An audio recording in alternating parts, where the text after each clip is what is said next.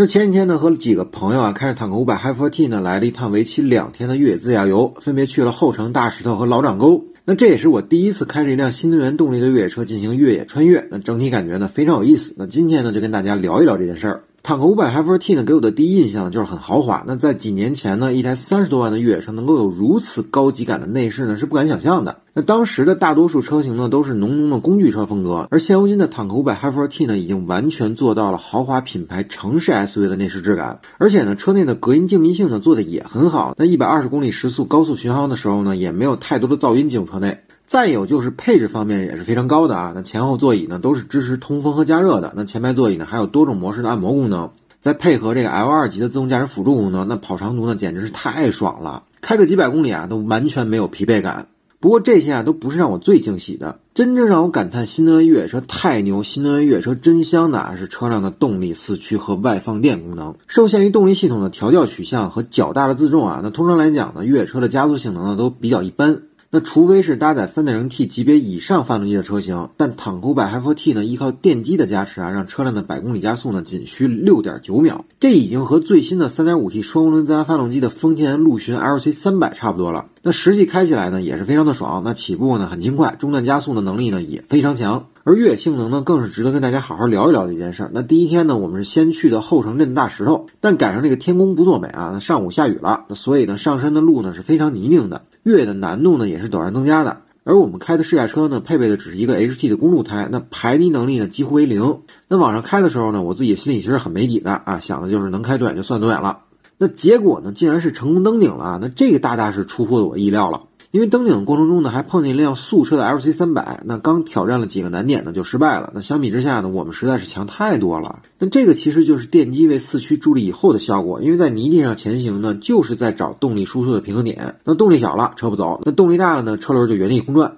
那传统的燃油越野车呢，其实不是很好的找这个平衡点。那发动机转速小了呢，动力不足；那油给大了呢，轮胎空转也不行。但坦克五百 Hi4T 呢，有电机的加持，更容易精准控制动力的输出。再加上有这个泥地模式啊，那行车电脑呢能帮助驾驶员进行一个动力调节，让我们更容易找到那个平衡点。那第二天呢，我们就去了老掌沟，在抵达好门之前，所有的挑战啊，包括康衡沟啊，全都是比较轻松的通过了。那我一直担心 HT 轮胎的抓地力会不会不足，那车辆的接近角和离去角够不够？但事实上证明呢，我完全是多虑了。只要控制好油门，那下面稍微有个人给你指挥一下，注意一下路线的选择，真的是轻松加愉快的就通过了啊。那包括挑战好坡呢，也是如此。那控制好动力输出，全程啊轻轻松松就登顶了，大概能用时三分钟。要不是 H 轮胎啊太不给力了，应该还能更快。可以这么说啊，只要不是重度的越野路况，给坦克五百 Hi4T 换四条 H 轮胎呢就足够了。那其他部分呢，真的不用进行太多的改装升级。那以我的认知啊，现在的老掌沟和以前真的是不一样了，那绝对够得上中级难度的越野路线了。但坦克五百 Hi4T 能如此轻松的通过啊，完全是证明了自己的实力了。这个外放电功能啊，对于新能源电动车来说啊，不是什么新鲜事儿，但是对于越野车而言，还算是比较稀奇。那这次呢，我是特意拿上了家里的料理锅啊，体验了一下。那我们在户外呢做两顿饭，一顿火锅，一顿烧烤。看着美景，吃着美食啊，这个感觉真的是太爽了。以前出来玩呢，午餐大概率就是面包和火腿肠。那如果想吃口热的呢，就是自热米饭或者这个自热火锅。但这次啊，竟然是正正经经的做了两顿饭。那有人会说啊，用卡式炉也能做饭呀？但有的地方啊因为防火的要求呢，真的是不允许用明火的。而发电机或者户外电源呢，也都有各自的不方便。那比如发电机啊，如今呢是非常不方便打这个散装汽油的。户外电源的功率和电量啊，也都是不尽如人意的。但在坦克五百 Hi4T 上呢，这些问题都都不存在了。那车辆呢支持反向供电功能，三十七度电的大电池啊，配合上发动机，电量随便用。实际体验下来呢，一顿饭啊，我们只用了百分之三的电量。那再有呢，就是从这个成本考虑，自己带食材做饭呢，也是很合适的。我们买的食材呢，都是挺不错的东西啊。那五个人的成本呢，也就是两三百块钱，人均的四五十就能吃的非常好了。那如果在饭馆啊，这顿饭人均绝对是超过一百五十块钱了。那既然聊到这儿呢，我觉得有必要再延伸一个话题，那就是坦克五百 Hi4T 用的 P2 电机的混动技术和比亚迪豹五的 DMO 相比，各自的优缺点到底是什么？长城用的 P2 电机混动技术呢，是一种将电机和变速箱集成在一起的技术方案。那简单的理解呢，就是在发动机和变速箱之间啊加了一个电机。那这个电机呢，既可以与发动机共同提供动力，也可以独立运行。而目前呢，用 P2 电机技术路线的越野车厂商呢还是不少的。那除了长城之外呢，像吉普啊、路虎啊、丰田啊也都在用。